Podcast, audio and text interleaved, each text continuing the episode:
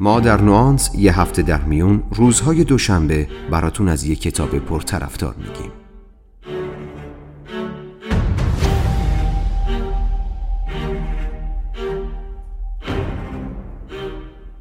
نوانس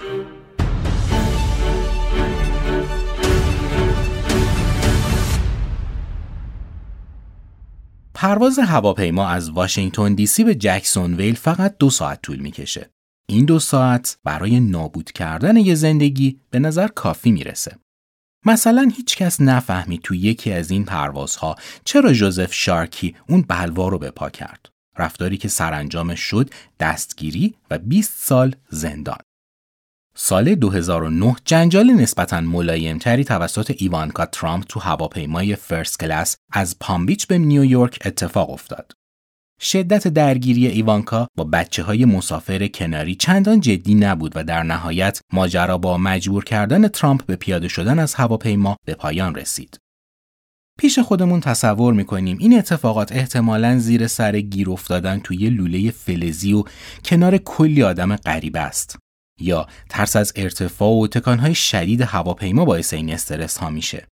البته که این مسائل بی تاثیر نیستن اما تحقیقاتی وجود داره که نشون میده عامل دیگه هم پشت این رفتارهای پرخاشگرانه وجود داره. عاملی که می‌تونه روی خیلی از انتخابهای ما، تصمیماتمون، افکارمون و احساساتمون تأثیر داشته باشه.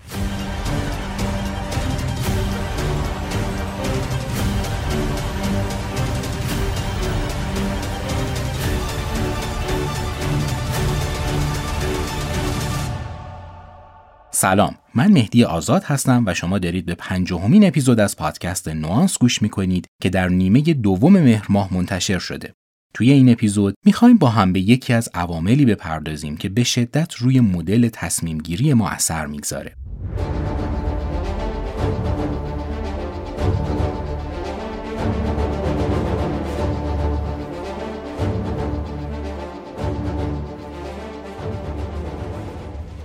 بر پایه تحقیقات دو روانشناس به نامهای کاترین دیسلست و مایکل نورتون بیشترین چیزی که در سفرهای هوایی باعث اضطراب و فشارهای روانی میشه سلسله مراتب اجتماعیه. بله شاید تعجب کرده باشید. اما هواپیما می‌تونه یکی از بهترین مکانها برای مشاهده نابرابری های اجتماعی باشه. ترتیب چیده شدن سندلی ها و تفاوت بسیار زیاد بین سرویس ها و خدمات پرواز می‌تونه توضیحی باشه برای حمله ور شدن به دیگران یا فریاد زدن سر بچه های مسافر کناری. اهمیت پژوهش های این دو روانشناس فقط محدود به مشکلات پرواز نیست. چیزی که این پژوهش رو جالب تر می‌کنه اینه که اصولاً به ندرت ممکنه تو هواپیما آدم فقیر پیدا بشه. قیمت بلیت هواپیما تو تمام دنیا طوریه که برای خریدشون باید از حد اقلی از رفاه برخوردار باشید. با این حال حتی تفاوت‌های اندک در طبقه اجتماعی توی محیط بسته ممکنه به تصمیمات نابخردانه منجر بشه. در واقع نتیجه نهایی این پژوهش اینه که نابرابری اجتماعی ما رو در معرض استرس های شدید، افسردگی و تصمیماتی قرار میده که در نهایت وضع رو بدتر از چیزی می‌کنه که هست. نابرابری مثل فقر نیست. پیامدهای نابرابری ترسناکتر و خطرناکتر از فقره. چون حتی اگر در دسته افراد فقیر یک اجتماع هم نباشید، کاری می‌کنه که احساس کنید فقیر هستید و درست بر مبنای الگوهای ذهنی فقرا یا کسانی که در وضعیت بحرانی هستند تصمیم بگیرید. با یه نگاه به جامعه خودمون متوجه میشیم نابرابری طی دو دهه اخیر به شدت افزایش پیدا کرده. متاسفانه این نابرابری فقط در موضوع درآمد نیست بلکه نابرابری در حوزه فرصتها و امکانات رو هم در بر می‌گیره. خروجی این نابرابری چه خواهد بود؟ آدمهایی که تمام هم و غمشون شده یک شبه ره صد ساله رفتن. آدمهایی که تصور می‌کنن با خرید یک بسته آموزشی تبدیل میشن به کارآفرین. کسانی که حتی تعریف درست استارتاپ رو نمی‌دونن اما در دنیای شیرین توهمات خودشون رو ایلان ماسک و جف بزوس تصور می‌کنن. از قضا اعتقاد راسخ هم دارن که این آرزوها و تخیلات خودشون عامل مهمی برای رسیدن به موفقیت هستند. این روزها فقط کافیه گشت کوتاهی تو شبکه های اجتماعی فارسی زبون بزنیم تا متوجه بشیم با لشکری از آدم هایی که یا business coach هستن یا expert content marketing یا professional trader بازار سرمایه یا نابغه cryptocurrency. البته سوال اینجاست که با وجود این همه کوچ و منتور و کارآفرین چرا اوضاع اقتصاد کشورمون اینطوریه؟ مثال کوه یخ همیشه کار راه اندازه. در واقع چیزی که از یک آدم موفق واقعی می‌بینید همیشه نوک کوه یخه. موفق شدن به سالها تلاش، مطالعه و تجربه نیاز داره. چیزی که هیچ کس به تنهایی نمی‌تونه آموزش بده. حتی کسی که واقعا موفقه. چون اون آدم خودش هم از تمام عواملی که باعث موفقیتش شده خبر نداره. از جمله شاهکارهای این آموزگاران نابغه رو سال گذشته شاهد بودیم که چطور با وسوسه کردن مردم به سرمایه گذاری تو بورس ثروتهای بسیاری رو برباد دادن. این مربیان خیلی خوب بلدن از وسوسه پولدار شدن دیگران سوء استفاده کنن. حالا اگه براتون سوال شد که این وسوسه چطور و از کجا سر و کلش پیدا میشه تو ادامه اپیزود من رو همراهی کنید.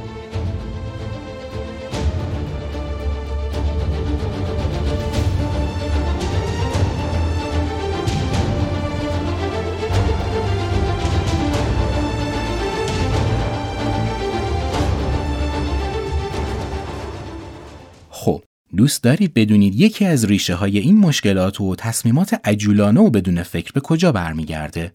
بله به نابرابری اجتماعی. پژوهش هایی هست که نشون میده نابرابری اجتماعی از عمر شما کم می‌کنه. اضطراب و استرستون رو افزایش میده و باعث میشه درست مثل احمقها تصمیم گیری کنید.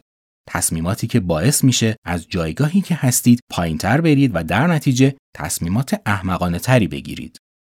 مسائل کلان اقتصادی و اجتماعی اهمیت و نقش خیلی زیادی داره اما موضوع این اپیزود ما نیست.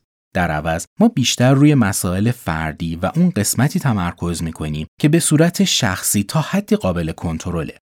ما تلاش داریم جوابی برای این سوال پیدا کنیم. در زمانی که چنین نابرابری گسترده‌ای وجود داره و عالم و آدم چهار نل به سمت بهشت موفقیت در حرکت هستند چطور می‌تونم هم سلامت روانم رو حفظ کنم و هم تصمیمات معقولی بگیرم؟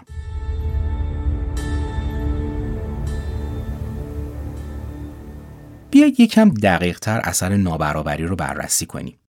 اگه عادت دارید مثل حسابدارها مسائل مالی رو فقط تو قالب اعداد و اصطلاحات فنی بررسی کنید باید بدونید که روانشناسها، جامعه شناسها و اقتصاددانهای رفتاری اینطوری به قضیه نگاه نمی‌کنن. برای درک این طرز فکر یه نردبان رو تصور کنید که فرزن ده تا پله داره. در پله های بالا ثروتمندان و در پله های پایین فقرا قرار دارن. این پله ها اما بر اساس یه سری عدد و رقم نیست که مثلا بخوایم دهک های مختلف رو بر اساس درآمد خانوار در اونها طبقه بندی کنیم. برای ملموس شدن این نردبون یه سوال ازتون می‌پرسم. شما امروز خودتون رو تو کدوم پله از این نردبون می‌بینید؟ تحقیقات نشون میده بیشتر افرادی که این سوال ازشون پرسیده شده خودشون رو تو پله های پایین تری از چیزی می‌بینن که آمار و ارقام کلی اون کشور نشون میده. یعنی اگه فرزن شما در دهک درآمدی سوم از بالا باشین خودتون رو در دهک چهارم یا پنجم می‌بینید. یه اقتصاددان کلاسیک ممکنه بگه این تصورات هیچ اهمیتی ندارن. اما یه روانشناس یا اقتصاددان رفتاری متوجه میشه وقتی شما خودتون رو پایین تر از چیزی که هستید می‌بینید احتمال ابتلای شما به افسردگی یا استراب تو سالهای بعد افزایش پیدا می‌کنه. هرچقدر خودتون رو در پله های پایین تری ببینید احتمال گرفتن تصمیمات بد بالاتر میره. حتی احتمال اینکه متوسل به پدیده های فراتبی یا تئوری های توطعه بشید هم افزایش پیدا می‌کنه. مشکلاتی مثل دیابت، نارسایی قلبی و افزایش وزن هم از طبعات دیگه این خطا هستند. اینها همه نتیجه چیزی هستند که می‌تونیم بهش بگیم احساس فقیر بودن. و احساس فقیر بودن زمانی به وجود میاد که دست به مقایسه بین خودمون و دیگران می‌زنیم.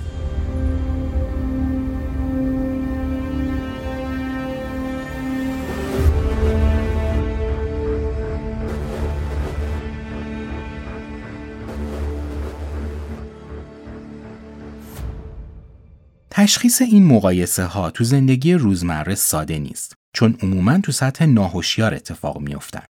یعنی اینطور نیست که من به خودم بگم من سوار پراید میشم فلانی مازراتی پس من چقدر بدبختم این مقایسه ها تو پس زمینه ذهن در حال انجام هستند و به این شکل اتفاق میافتند که مثلا دیگه تو صندلی پرایدمون احساس راحتی نمی کنیم. پس ناخداگاه سعی می کنیم کاری کنیم که مجدد اون احساس راحتی و لذت قبلی رو تجربه کنیم. در نتیجه بیشتر کار می‌کنیم، قرض و وام می‌گیریم یا به هر روش دیگه پول جور می‌کنیم تا سر سال پراید رو با 206 عوض کنیم. اگه تجربه چنین کارهایی رو داشته باشید خیلی خوب می‌دونید که هنوز چند ماه نشده چه احساسی دارید. حسی که مجدد این چرخه معیوب رو تکرار می‌کنه.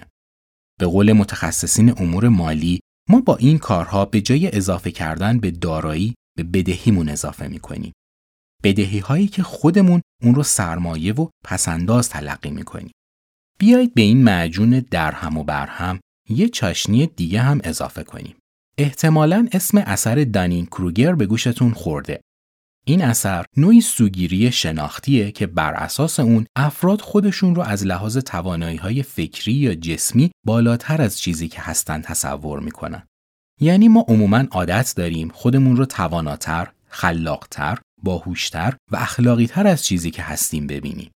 این سوگیری رو میشه با انجام دادن یه آزمایش به خوبی متوجه شد. برگه در اختیار افراد قرار می‌گیره که توش ازشون پرسیده شده مثلا می‌دونید فلان وسیله مثل زیپ یا سیفون توالت چطور کار می‌کنه؟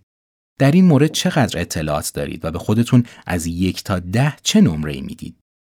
تو صفحه بعد سوال به این صورته که طرز کار اون وسیله رو به طور دقیق شرح بدین.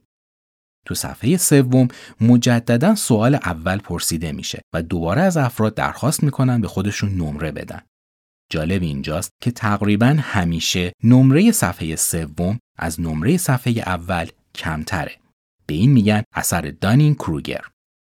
حالا تصور کنید من خودم رو آدمی بسیار باهوشتر، تواناتر و درستکارتر از چیزی که هستم فرض می‌کنم. خودم رو بالاتر از چیزی که هستم می‌بینم.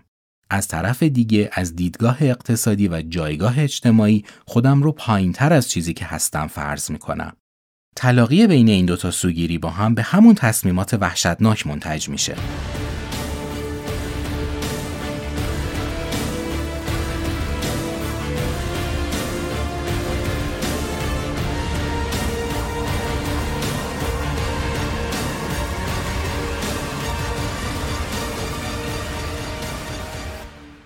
عوامل زیادی وجود داره که نابرابری رو تشدید می‌کنه. در واقع نابرابری همیشه همراه بشر بوده اما شدت اون دائما در حال افزایشه. آزمایش های مثل پرده بیخبری جان رالز نشون میده اگه حق انتخاب داشته باشیم و جایگاه فعلی تأثیری در تصمیممون نداشته باشه حتی ثروتمندان و قدرتمندان هم عدالت رو در اولویت قرار میدن. میلیون ها سال طول کشید تا فرگشت ما رو به جایی برسونه که هستیم. اما سرعت تغییرات در چند صد سال اخیر در هماهنگی با سیر تطور ما به عنوان یک گونه نبود. ما قرنها به دنبال غذاهای چرب و شیرین سرگردان بودیم، چیزی که امروزه به راحتی در دسترسمونه.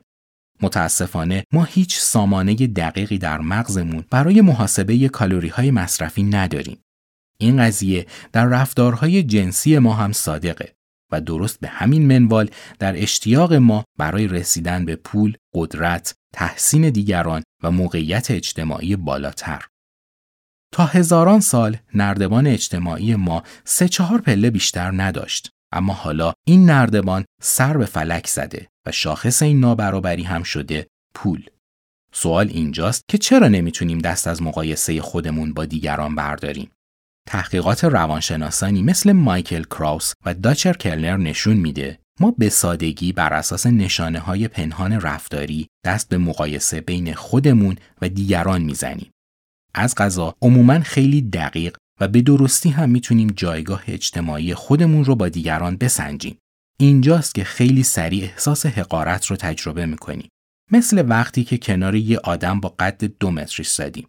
حتی اگه قد خودمون از متوسط قد اجتماع هم بلندتر باشه باز هم کنار آدم دو متری احساس می‌کنیم کوتاه هستیم پس کافی چند دقیقه تو کافه بشینیم یا پشت فرمون نگاهی به اتومبیل های کناری بندازیم تا ذهن ناخودآگاهمون شروع کنه به درجه بندی کردن.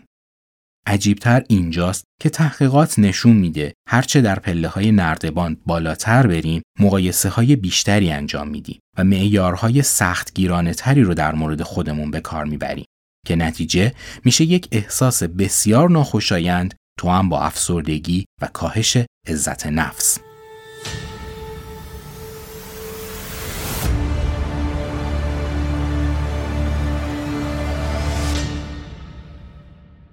همه این صحبت ها شاید بتونه کمک کنه به جواب این سوال برسیم که آیا فقر باعث حماقت میشه یا احمق ها هستن که دست آخر فقیر میمونن؟ شاید هم هیچ کدوم.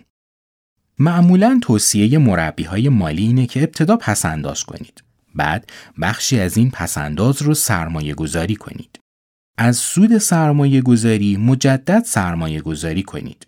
روی سود بعدی دست به ریسک بزنید و همینطور الی آخر. زندگی فقرا نشون میده اونها یا از پس مرحله اول بر نمیان یا اگه بر بیان تو مرحله دوم یعنی سرمایه گذاری با ریسک کردن روی کل دارایی چنان اشتباهاتی مرتکب میشن که کل سرمایه از دست میره. سوال اینجاست که چرا پولدارها می‌تونن برای آینده برنامه ریزی کنن و تصمیم بگیرن اما فقرا نه. احتمالا جواب این سوال رو هم می‌تونیم به نوعی در فرگشت هزاران ساله انسان پیدا کنیم. زندگی در ساوانا و جنگل فقط دو هدف داشت بقا و افزایش نسل. کدوم مهمتر بود؟ خب بستگی به شرایط داشت. طبیعتا زمانی که مواد غذایی به وفور وجود داشت و امنیت هم تعمین بود تولید مثل می‌شد هدف اول. اما زمانی که منابع کاهش پیدا می کرد حفظ جان تبدیل می شد به اولویت اول. همین جریان تا به امروز هم ادامه پیدا می‌کنه. فقرا برای امروز زندگی می‌کنن و ثروتمندان برای آینده. و حتما فراموش نکردید که مشکل خود فقر نیست احساس فقره. پس حتی اگر از طبقات متوسط هم باشید ناخداگاه تو یک جامعه نابرابر خودتون رو فقیر تصور می‌کنید و درست مثل فقرا تصمیم می‌گیرید. کسانی که هیچ چیزی برای از دست دادن ندارن.